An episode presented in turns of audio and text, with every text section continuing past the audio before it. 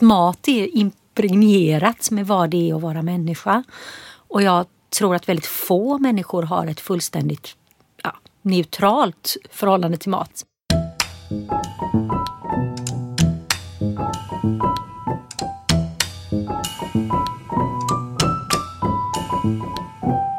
Det här är Matarvspodden. I denna serie möter jag, Lisa Häger, olika forskare och författare och pratar om mat som kulturarv.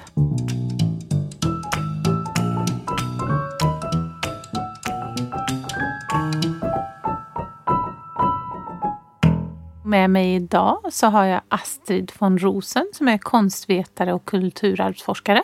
Hej! Och Elisabeth Puntzi som är psykolog och kulturarvsforskare också. Hej! Och idag ska vi prata om mat, sorg och trauma. Mm.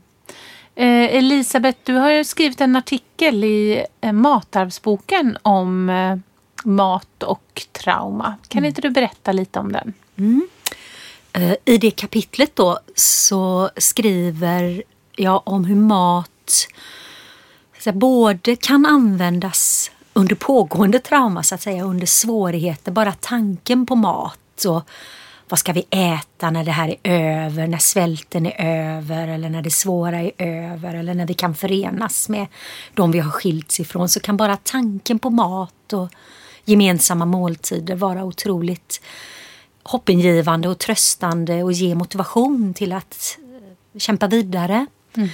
Men också att mat kan vara så väsentlig för människor som har erfarit olika former av trauman eller förluster. Antingen det av nära människor eller av den värld man känner till. Kanske om man har migrerat eller tvingats fly från krig och övergrepp. Mm. Så kan maten bli både en gott minne av det som har varit men också ett sätt att bevara att någonting finns kvar.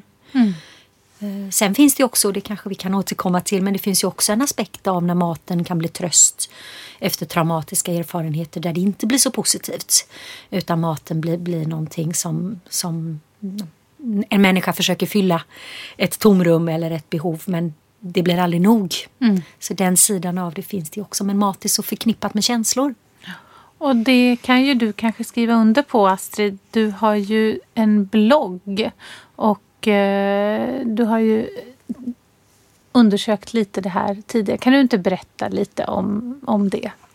Jo, det är så här att eh, jag blev ju änka i eh, februari i år. Eh, min älskade make gick bort och det kom väldigt plötsligt så jag blev eh, diagnostiserad med chock och utmattning. Så det är ju ett sorts trauma så jag känner ju igen mig i det som Elisabeth säger. Och det som hände då det var att hela, eller stora delar av vårt gemensamma liv, alltså att vi var intresserade av matlagning och gastronomisk kultur. Vi lagade jättefin mat, inte så krångligt eller pretentiöst, men vi tyckte om att göra det nästan varje dag. Om ni tänker pandemin så blev ju det väldigt, väldigt viktigt. Och det blev det så att jag, jag gick eh, genom stan och grubblade på hur, hur ska jag uthärda det här och grät och var förtvivlad.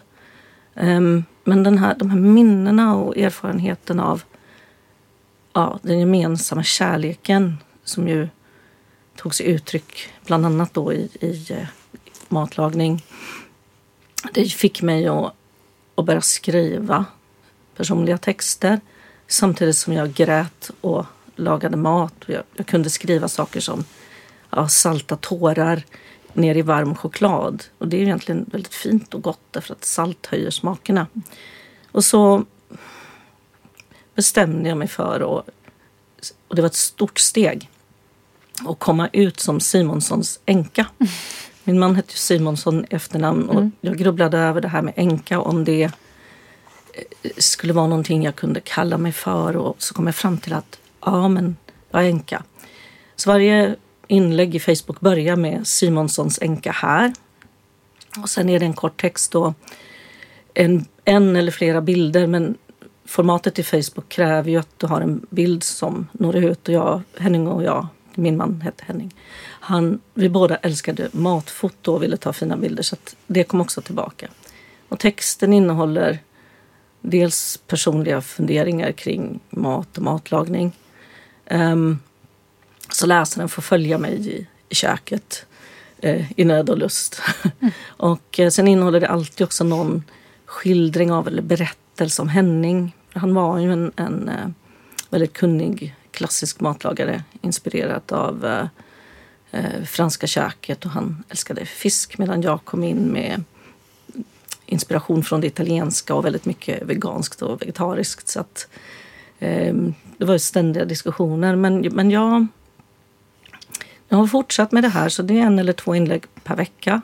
Och eh, det gör ju att jag har någonting som strukturerar tillvaron och på ett sätt håller kärleken levande och att sorgen också får, får finnas som någonting som... Ah, jag har svårt att sätta ord på det. Jag gråter ju ofta, men då är det kanske kärlekstårar. Ehm, jag tror också att tårar är något väldigt fint eh, när det inte kanske går att bearbeta det på annat sätt. Och jag har många, jättemånga fina följare som delar med sig av sina erfarenheter och bidrar med, med vackra ord och mm, egna uppfattningar. Så det, det, blir ju som ett sällskap. Jag har verkligen bejakat det. Jag, jag är ju tacksam för Facebook då. Eh, att det har blivit som ett sorts rum eh, för den här sorgen. Vad är det, eh, det har ju fått ett, ett ganska stort genomslag ändå. Vad är det du tror varför, varför kan folk relatera till det här? Vad är det som det väcker hos andra människor? Vad tror du? Jag tror att det... Dels är mat och matlagning någonting som vi ägnar oss åt varenda dag. Men jag kopplar ju det till kärlek och jag kopplar det på ett väldigt personligt sätt. Så jag kommer ju inte ut som expert som bara lägger upp ett recept eller någonting väldigt, väldigt tjusigt och svårt utan det är den personliga berättelsen och någons eh, liv på ett sätt. Så jag tror att det går att känna igen sig, går att känna igen sig i ensamhet, går att känna igen sig i sorg. Det är flera andra änkor som, som förstås känner igen, ja, känner igen men jag tror även som alltså, unga människor och det är djupt mänskliga dimensioner som jag skriver om. Och jag försöker också, eller mitt yrke är ju att skriva. Mm. Eh, så det är ju någonting som jag, jag gör. Jag tror också att det har betydelse att det är på något sätt omsorgsfullt skrivet. Eh, det är en text också som är en riktig text, även om den är relativt kort då i Facebook. Mm. Mm. Kanske någon sorts väldigt ödmjukt då men ändå kvalitetstänkande att förmedla någonting som kan göra andra glada eller inspirera och så vidare. Att det mm. kanske går i, får ett genomslag ändå. Hur, om vi fortsätter hos dig Elisabeth, hur tänker du att maten hänger ihop med människor? Åh. Maten hänger ju ihop med att vara människa alltså från vår allra första början eh, när vi äter hela matsituationen från att vi föds och den kan vara så laddad. Både laddad med kärlek, redan där som, som Astrid tar upp att det finns en koppling mellan kärlek och mat.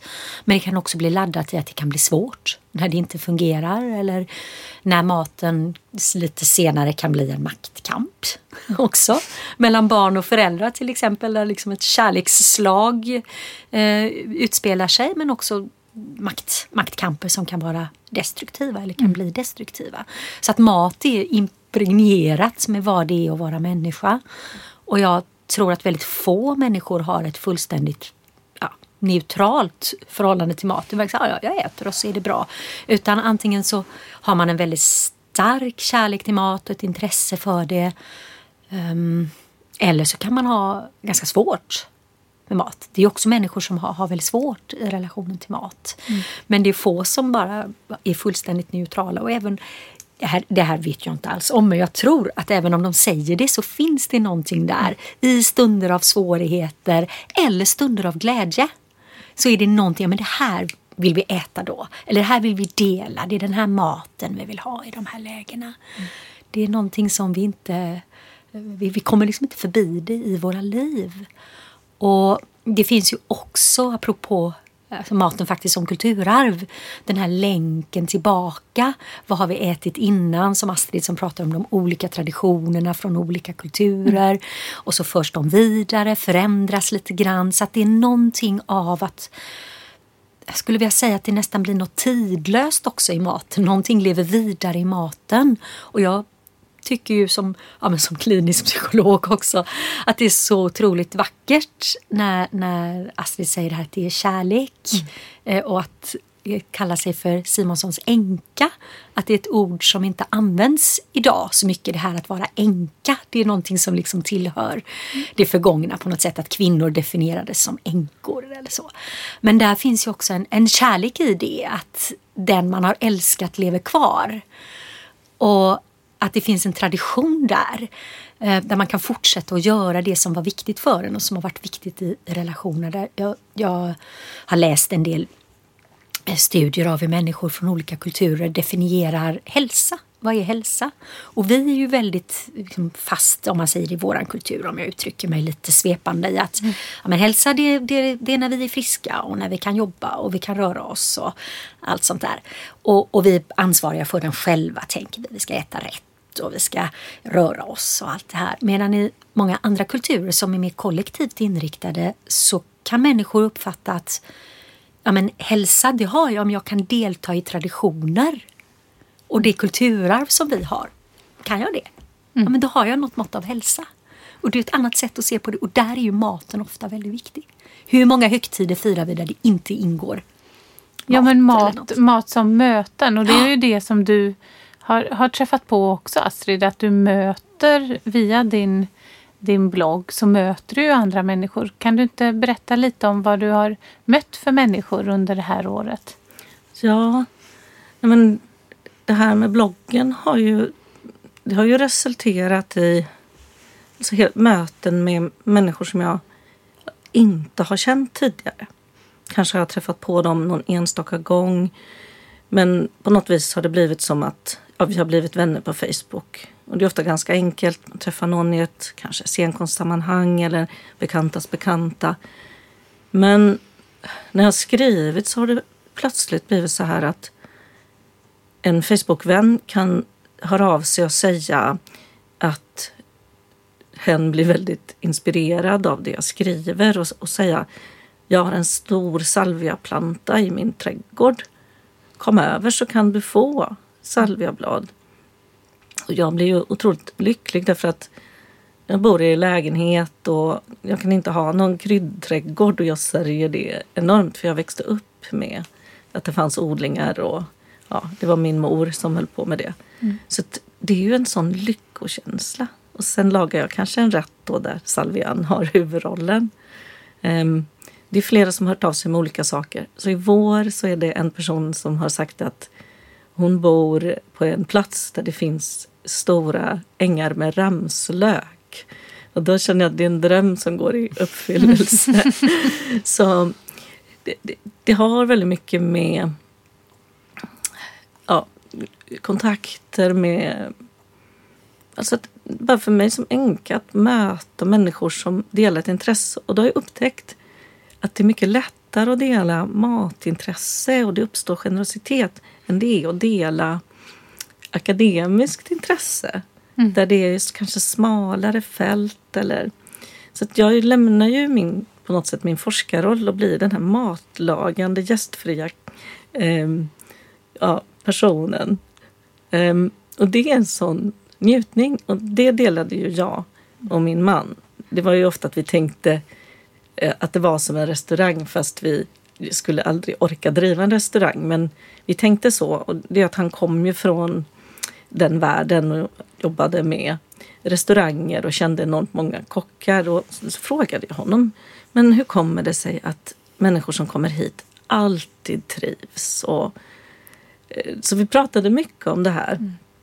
Och då sa han väldigt enkelt att ja, men det handlar om inställningen att det ska vara så att gästen trivs och det ska vara för gästens bästa. Och, och, och sen var det ett lugn eftersom han var, han var så nyfiken och sådär på människor. Och då var han alltid lugn så gästerna blev aldrig stressade. Och det var så skönt. Så det var en lycka i det. Mm. Och alltid, ja, låta personen komma till tals och sen själv också bidra på ett sätt där man kände att vi delar någonting. Och, eh, för mig var det alldeles underbart att jobba två stycken tillsammans också för att skapa det här. Så att, nu är det ju jag, men jag känner att jag har lärt mig så mycket av honom och fått bättre självförtroende. Så det har varit en viktig komponent i- det här också. Att få, pla- få en plats tillsammans med en annan som inte förtrycker en. Mm. Det, det har varit helt, helt fantastiskt. Och Elisabeth, du har ju tittat lite på mat som en, ett, eh, ett sätt att tillgodogöra sig eller komma in i en annan kultur när du har träffat ensamkommande flyktingpojkar. Ja. Det är ju eh, studier som jag eh, har gjort tillsammans med Mustafa Hosseini som är doktorand. Eh, så det är han som har träffat de här personerna och gjort intervjuerna då och vi har, vi har planerat det tillsammans och skrivit tillsammans men det är han som har träffat dem. Och det blir så otroligt fint i de här intervjuerna hur de här unga personerna, både killar och tjejer och vi är ju extra glada över att vi har eh, kunnat skriva om tjejer för de är så under, underrepresenterade även i forskningen. Och, och det blir så otroligt fint när de beskriver hur de vill lära känna Sverige, lära känna de svenska traditionerna, maten, vad ska man äta? De funderar jättemycket på det här. Det var mm, någon som funderade, jo men jag var bortbjuden på jul och då åt vi det och sen var jag bortbjuden på det och då åt vi det. Nu är det nyår, vad äter man på nyår? Som vill förstå någonting om vad man äter och att då känner man också att man är del av någonting när man delar mattraditionerna. Och eh, i det här ehm, kapitlet då i den här boken om matarv så har Mustafas syster bidragit med hur hon ser på, ehm, de, de kommer ursprungligen från Afghanistan då, men har bott här länge. Eh, hur Mustafas syster då beskriver hur hon vill integrera den svenska matarvet med den afghanska och vad hon uppskattar med det svenska. Att ibland det här att det kan vara rena smaker. Man låter en potatis få smaka potatis och vad gott det kan vara med god potatis. Och så. Så det är otroligt fina historier om verkligen hur mat kan bli möten både mellan så att säga, enskilda personer som Astrid beskriver men också mellan kulturer och mellan en människa som är ny i en kultur. Ja, och Astrid, du har ju tittat lite på det här med eh, allt som hör till runt om maten. Att hur man hjälps åt och att det är en kärlekshandling i skapandet av mat. Allt från inköp till att slänga sopor. Att man delar en upplevelse. Kan du inte berätta lite mer om det? Ja, jo men det är ju sådana starka minnen och, och, som hör till, man kan kalla det för kanske rutiner i, i köket och kring matlagning. Det är ju det här att sent på kvällen, det är ett, det är ett starkt minne. Det finns så mycket kärlek i det tycker jag. Det är att det, det kan handla både om disk och det kan handla om att gå ut med soporna. Och ibland så är man ju väldigt, väldigt trött efter kanske en lång arbetsdag eller ätit en god middag. Och särskilt om man håller på med fisk och kräftor så är det så helt nödvändigt att gå ut med soporna. Och då, då blev det så att det blev inte, inte bara min uppgift att eh, springa ner med soporna utan vi gjorde det tillsammans. Och eh, det var så här också att Henning var med om en fallolycka så att han bröt höften så att han gick ju med krycka. Eh, så att det tog, men han åkte med ner ändå och jag blev så glad över det här sällskapet för att då är det inte att gå ut ensam på den här mörka gården utan han stod där i dörren och väntade på mig så det var så mycket kärlek i det. Um, och också det här med disk. Um, vi hade ju diskmaskin men det är ändå så att när man lagar mat så behöver man hålla efter allting och ha det rent och snyggt. Och han kallade sig själv för dykare. Och det är ett underbart uttryck som det kommer ju från restaurangbranschen men det passar väldigt bra när det är stora tillställningar och fester och det är de här diskbergen som kan uppstå. Mm. Och då var han en sån här man som aldrig gnällde om disk eller hade det här att ja, det var lite kul att säga höhö och sitta och strunta i disken och tycka att ens tjej skulle göra det. Utan han var precis tvärtom. Att han var alltid dykare, proffsig och gick in och hjälpte till. Och bara den inställningen, den, den är så lyckliggörande om man har sett motsatsen. Men, men vad är dykare då i restaurangbranschen? Om du tänker att det är en stor diskho med massa vatten och en massa, massa tallrikar och disk där. Då dyker man ner i det här och bara jobbar sig igenom det. Så det, det, är, det är dykare. Ja, vilket fint ord! Det är ett fint ord. Och, och han, det var på något sätt så, så förebildligt.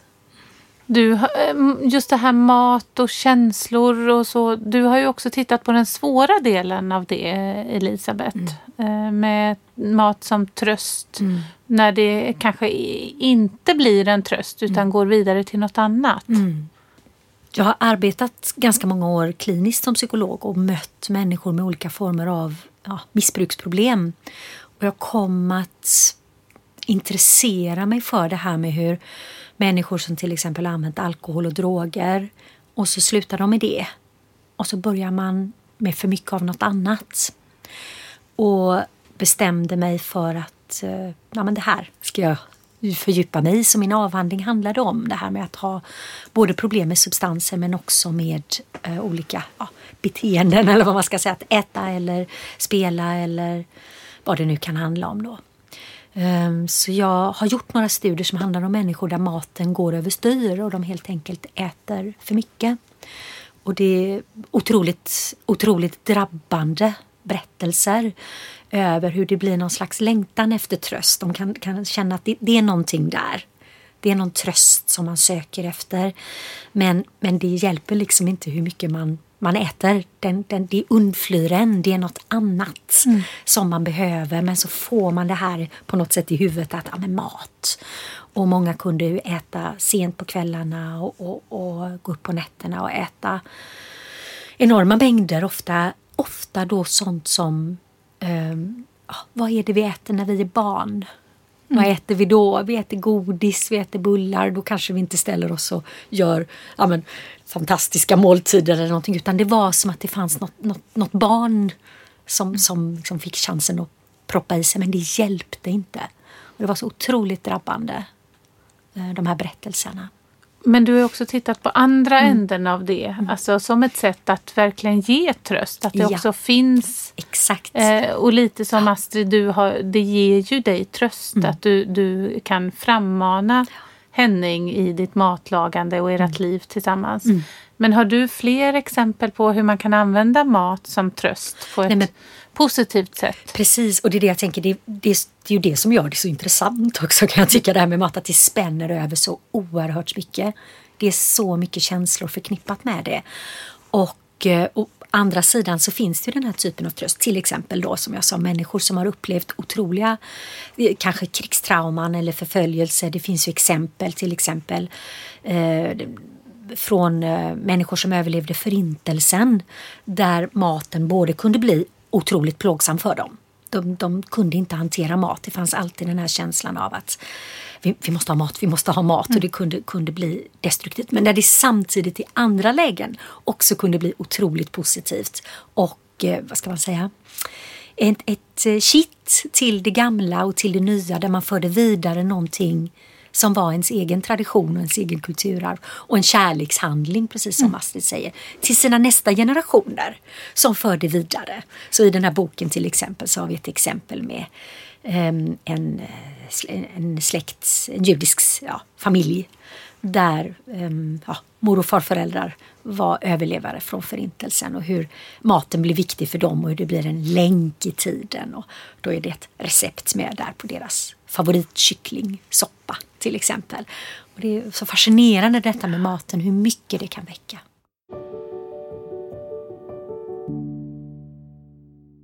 Du har beskrivit så fint hur du frammanar Henning och eran, eran värld när du lagar mat.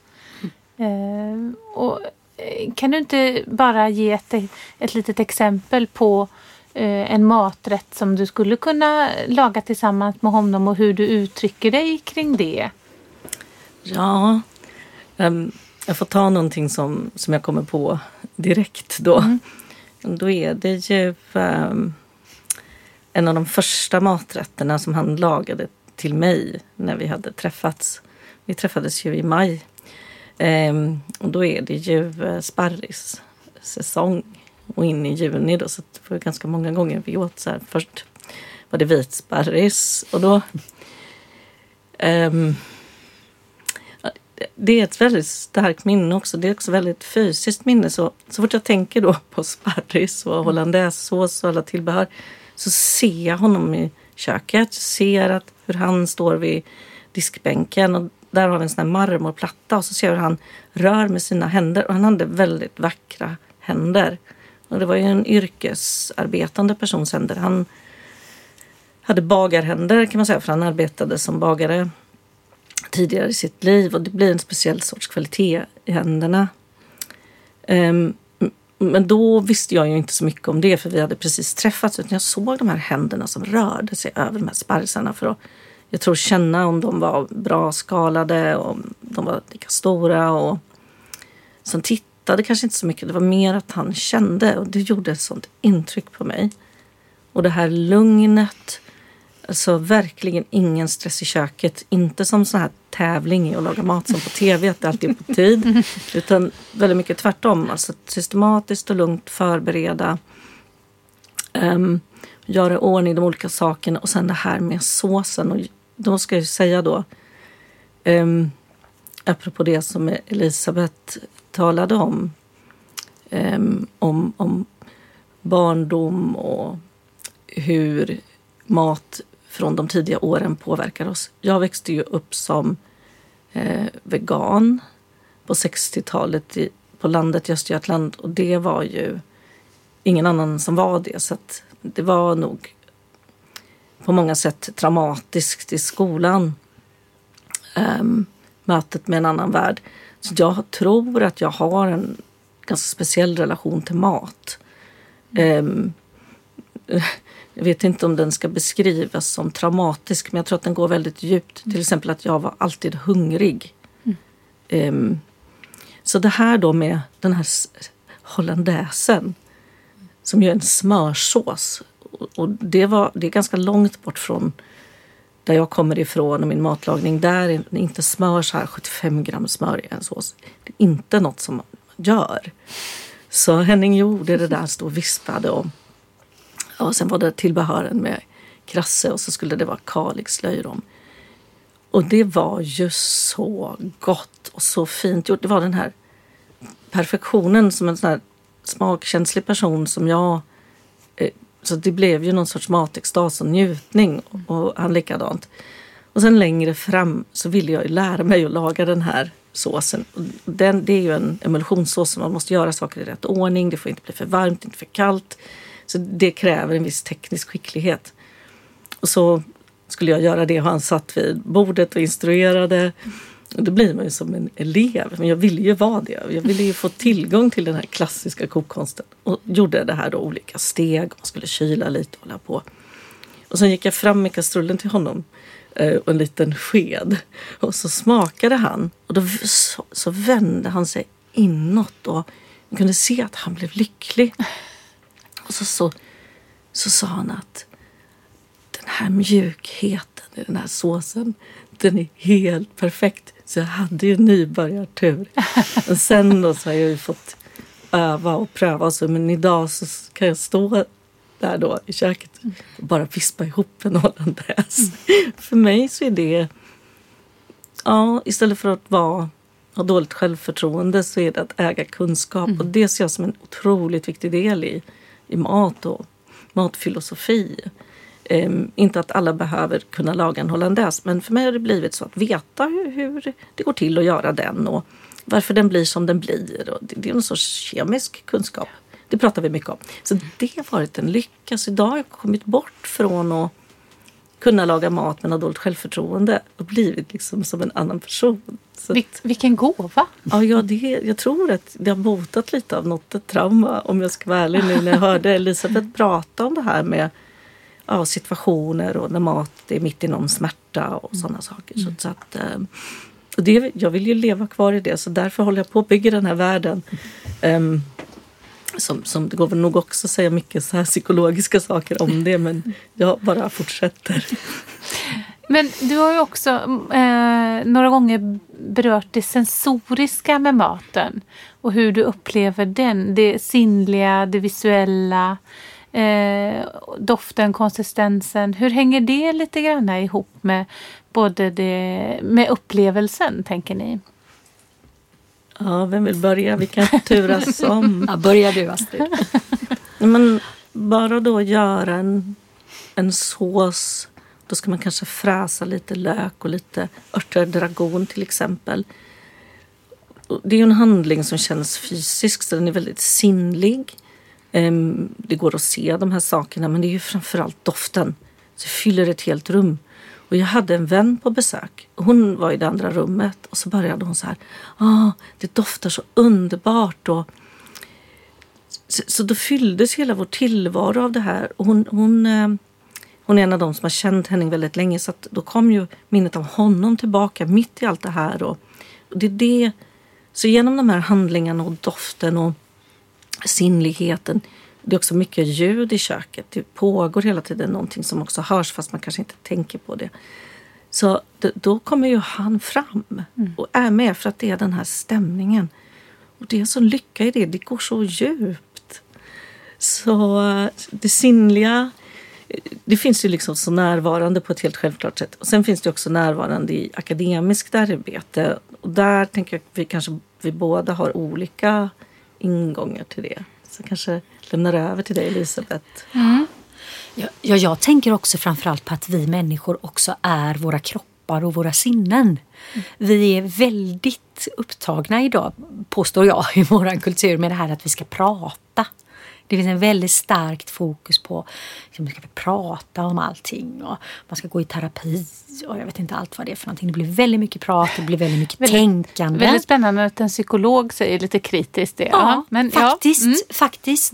Just för att jag är psykolog mm, ja, kanske, absolut. så ser jag begränsningarna och mm. det ensidiga i det. Mm. Så, så jag, jag, brukar skoja om det, just för att jag är psykolog så kan jag se att det finns en överbetoning på detta. Mm. Men vi är också våra, våra kroppar och våra sinnen. Och innan vi har ett, vad ska jag säga, kalla det för ett verbalt jag eller ett eh, jag som kommunicerar med ord så kommunicerar vi med våra kroppar och med våra sinnen. Och där är ju maten otroligt viktig.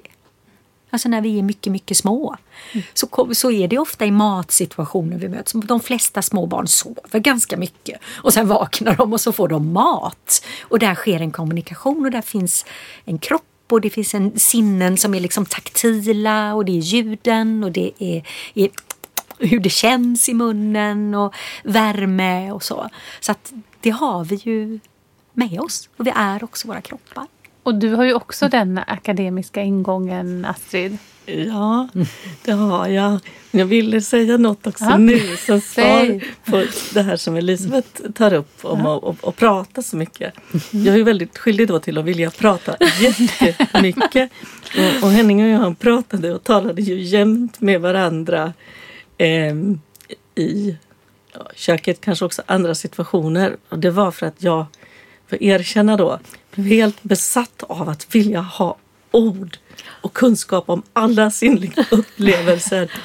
Och det, det, tror jag, det kan vara för att jag är sån och det finns en glädje i det och för att han också var så bra på att känna efter, tänka efter och komma med ett självständigt yttrande. Det är underbart med att träffa en sån människa.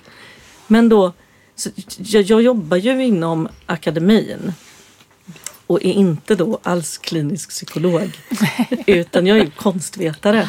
Och en hel, som man säger, väldigt viktig del i det eh, yrkesutövandet är ju att benämna upplevelser eller möten med, det kan vara med konst och det kan vara bredare, det skulle kunna vara med eh, uttryck för urban gardening i staden som är väldigt intressant, som har alla de här sinnliga dimensionerna. Ja, visst, de syns, men de känns och de blir som aktörer i ett rum. Man tänker, det är en kanske ganska ful yta mitt i stan där kommunen har bestämt att här ska det bli äng. Men det är också väldigt politiskt viktigt och så vidare. Så jag är ju tränad i, mm. så, så drillad inom min profession att här är det viktigt om det ska bli någon vetenskap av det, att kunna sätta ord på det. Så vi jobbar mycket med studenter också med att öva upp sinnligheten och också förstå vem du är. För det har ju visat sig att en del människor fungerar bättre om de tänker, kring, tänker i bilder, andra kanske mer behöver prata. En del har lätt för att tänka i, i tredimensionellt. Du ser ett hus framifrån på en bild och då kan du tänka baksidan. Men det är inte alla som funkar så. Så det är oerhört intressant också att arbeta med studenter från olika perspektiv kring mm. sinnlighet. Så jag gör det ihop med kollegor då. Det är väldigt, väldigt eh, givande, spännande, mm. roligt. Mm. Vi kan ha doftworkshoppar till mm. exempel och utforska det här. Mm. Ja, så, så det här, jag tror att mitt så skrivande och matbloggande och matlagande också möter det akademiska, mm. den akademiska kunskapen och professionen. Men det har skett på något sätt av sig själv och också kommit genom det här, den här chocken och, och sorgen. Mm. mm. Ja, jag tänker också att den här chocken och sorgen, för jag tycker det är så vackert där som jag säger att vi blir så fast att vi ska prata om saker att man tänker man ska typ gå och prata med en sån som jag då, en psykolog eller så, om man är i sorg. Men för Astrid till exempel och för andra, jag tänker på min, min egen mamma, min pappa gick bort för två år sedan. Och han kom från södra Italien och som de många italienare, inte alla men som många italienare var han ju väldigt, väldigt, väldigt matglad. Mat var väldigt viktigt för mina föräldrar. Och min mamma kan ju, hon kan beskriva näst, nästan som du beskriver det, att hon, hon kan säga så här att ja, men, nej, men ikväll ska jag laga mat till eh, pappa. Jag ska laga, och så säger hon, jag ska laga någonting till oss ikväll.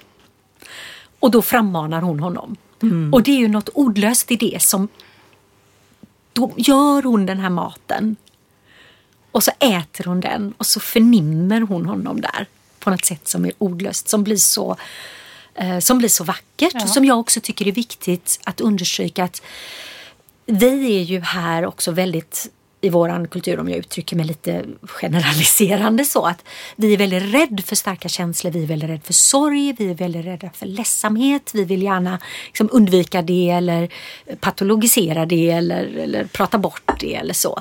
Och, och vi ska gå vidare och man pratar inte för mycket om sorg och den som har dött och så. Och i en hel del andra kulturer eh, som har andra traditioner och ett annat kulturarv så kan det betraktas som Alltså man skulle vara fullständigt, det skulle vara fullständigt otänkbart att inte göra saker i sitt hem som frammanade mm. den som hade gått bort, som man älskade. Eh, och, och, att tala om det och säga det. För då skulle man bli betraktad som en person som var o, lite okänslig eller så.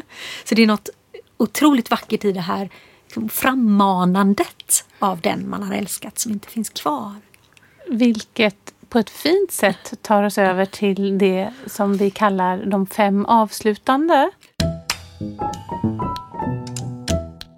Och då är det fem maträtter som väcker minnen. Och vi har ju pratat om det här innan och lite att vi säger att det här är det personliga matarvet som man tar upp här. Så fem maträtter som väcker minnen. Om vi börjar med dig Astrid. Ja, jag tänker att jag ska börja med eh, en maträtt som hör till Hennings tradition. Um, så får vi se var vi landar sen. För jag tror att vi båda två delar någonting som har med det här italienska att göra. Men den maträtt jag vill börja med det är då torskrygg. Med, och så finns det olika såser att välja på. Man kan ta sandefjordsås eller beurre blanc eller vitvinsås. Men för Henning så var den här eh, färsk, alltså vi, vi bor ju på västkusten så att det är, går väldigt bra och lätt att få tag på väldigt fin färsk fisk. Så det var en sån lycka för honom och också för mig att eh, få tag på en fin bit torskrygg. Eh, rimma den, alltså man tar lite salt på den så den ska hålla ihop bättre och så. Till exempel då stod vi och diskuterade om vi skulle koka den eller steka den eller panera den eller baka den i ugnen.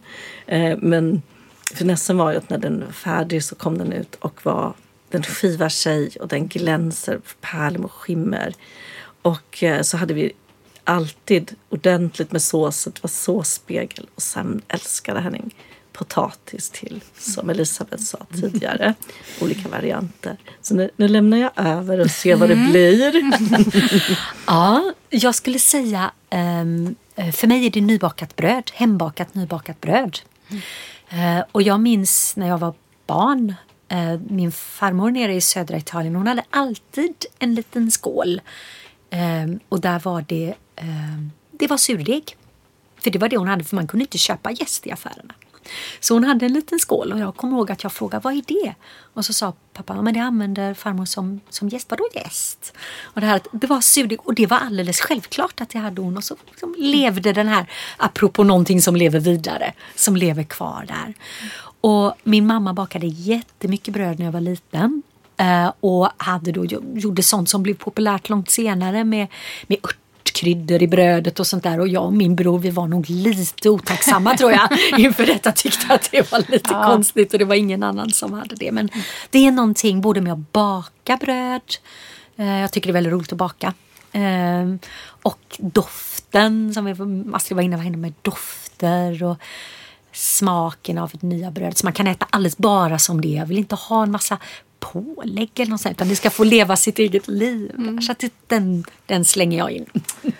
Ja, nej men jag, jag, nu känner jag att jag måste också få prata om bröd. Jag, jag växte upp med att min mor bakade surdegsbröd. Så det väldigt, ligger långt tillbaka.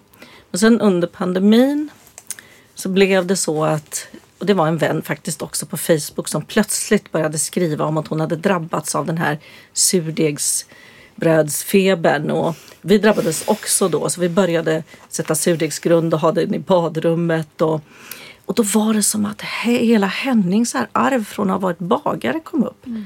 Då började han berätta, och han var ju en väldigt härlig berättare om när han var ung lärling och det här var innan gästen slog igenom. Och då hade man surdeg, det var stora, ungefär som stora badkar. Så när han var lärling så fick han gå ner i den här källaren och hämta upp en hink med surdeg. Och där nere jobbade en man som hade som sitt jobb att sköta surdegen. Och den kallades för tysken för den var köpt från Tyskland. Så det här... Surdegen kallades för tysken? Ja, Aha. för att den kom därifrån. Så den var en levande, mm. en mm. stor levande sak. Um, så i det här då när, när vi började det var mycket experimenterande och det höll oss ju sysselsatta under pandemin. Och jag var besatt av att jag skulle baka det perfekta rågbrödet och Henning han skulle baka, eh, han skulle ha vete vetesurdeg. Så vi hade två olika surdegar. Mm. Så det var väldigt intensivt. Jag bakar fortfarande då båda sorterna. Mm. Så att jag kan, nu, nu, tror jag, nu blir det så här in mot Italien. Jag kan mm. göra en jättegod pizza på, på surdeg. Och sen är det mitt rågbröd. Ja, nu, ja, nu är det en fin du. övergång till Elisabeth. ja, jag, jag fortsätter på det här spannmålstemat då. och det italienska temat. Nej, det som slår mig nu också är att um, vi är ju väldigt vana idag att se Italien också som ett matland och med mycket njutning och så. Det är ju sant. Samtidigt så tänker jag, min pappa föddes före eh, andra världskriget. Det var fattigt. Han beskrev hur det, de var fattiga, de fick gå och lägga sig hungriga. Kött kunde man bara drömma om. Mm. och han har beskrivit första gången de fick pizza. Hur det, det, tog liksom inte en sekund innan den här pizzan försvann. Alltså det, var, det var en sån riktig, riktig händelse. Men det finns en traditionell, man kan säga som en variant av pizza som är nere från södra Italien. Eh, som kallas för panzerotti. Och den, den här vill jag slänga in då. Mm. Um, och det är att man gör det på en deg som också innehåller potatis, mosad potatis. Och eh, vattnet som man har kokat potatisen i så att det ger, ger en frasighet i stärkelsen. Och så gör man liksom små rundlar av den här degen och så fyller man det med mozzarella och ja, man kan fylla det med lite olika saker men ofta är det mozzarella, kanske lite pecorino, tomat, lite basilika eller persilja eller något. Och sen nyper man ihop det här till små piroger och så friterar man dem. Oj, alltså. Det, det är så vansinnigt gott. Det är så vansinnigt Vi gott. Och så blir de lite- ja, frasiga. och så blir de, Åh. och det ät, kan man äta sådär som en, som en liten snack om man ska köpa Friterat någonting. då. Eller lite, ja, Ja. Det är livsfarligt. Det, den, den Du, slänger du jag får in. avsluta här nu Astrid med vad men- får vi till efterrätt? Ja, precis. Jag ska kontra med någonting som jag tycker matchar, nämligen dessertsufflé. Eh, Henning kallades ju för eh, sufflékungen. Ehm, och eh, det berodde ju på att han aldrig misslyckades med att göra soufflé. Och eh, där hade vi också diskussioner och på ett sätt en skola. Um, därför att jag har misslyckats väldigt många gånger med att göra liksom, vispa äggvitor. Och, och först har jag aldrig förstått varför det inte gick och stått och svurit. Och sen kom det ju fram då att då kan det ha varit fett på de här kärlen. Men det visste inte jag. Så, men han förklarade ju att ja, men du får rensa det med någonting. Man kan ta citron eller ättika eller så. Så rensar man kärlet och sen blir det aldrig dåligt. Så där lärde jag mig någonting.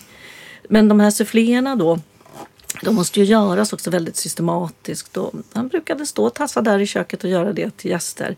Och då, då stiger ju de här, som, man kan stå och titta på ugnen ungefär som det är någon tv så här, och se hur sufflén stiger. Så var det, vi diskuterade vad det skulle vara för fyllning och det kunde vara allt från att det var någon sås gjord på bär eller frukt eller också en chokladbit i. Och det skulle alltid vara också en sked sprit av rätt sort som också bidrar med smak och hjälper till så att den stiger. Och det här är ju så gott, men det är också en lätt dessert. Är Helt underbar. Och med, Som- med ja, frukt, det är i princip nyttigt. Ja. Ja, kan vi säga. Men det är ju bara... Du säger det. Men det är ju eh, ja, bara ägg och socker, lite frukt och sprit. Det är ju inte så farligt. Det är otroligt gott. Jag har också nu övat upp mig så att jag kan bjuda gäster eh, på soufflé. Då hoppas jag och Elisabeth att vi blir inbjudna till dig Astrid. Men tills nu så skulle jag vilja tacka er båda för att ni var gäster här i Matarvspodden. Tack för att ni kom. Tack för att vi fick komma. Tack så jättemycket. Matarvspodden produceras av Kulturarvsakademin vid Göteborgs universitet. Vill du veta mer om mat som kulturarv? Läs gärna boken Matarv som finns på Carlssons bokförlag. Och vill du veta mer om Kulturarvsakademin? Sök på webben.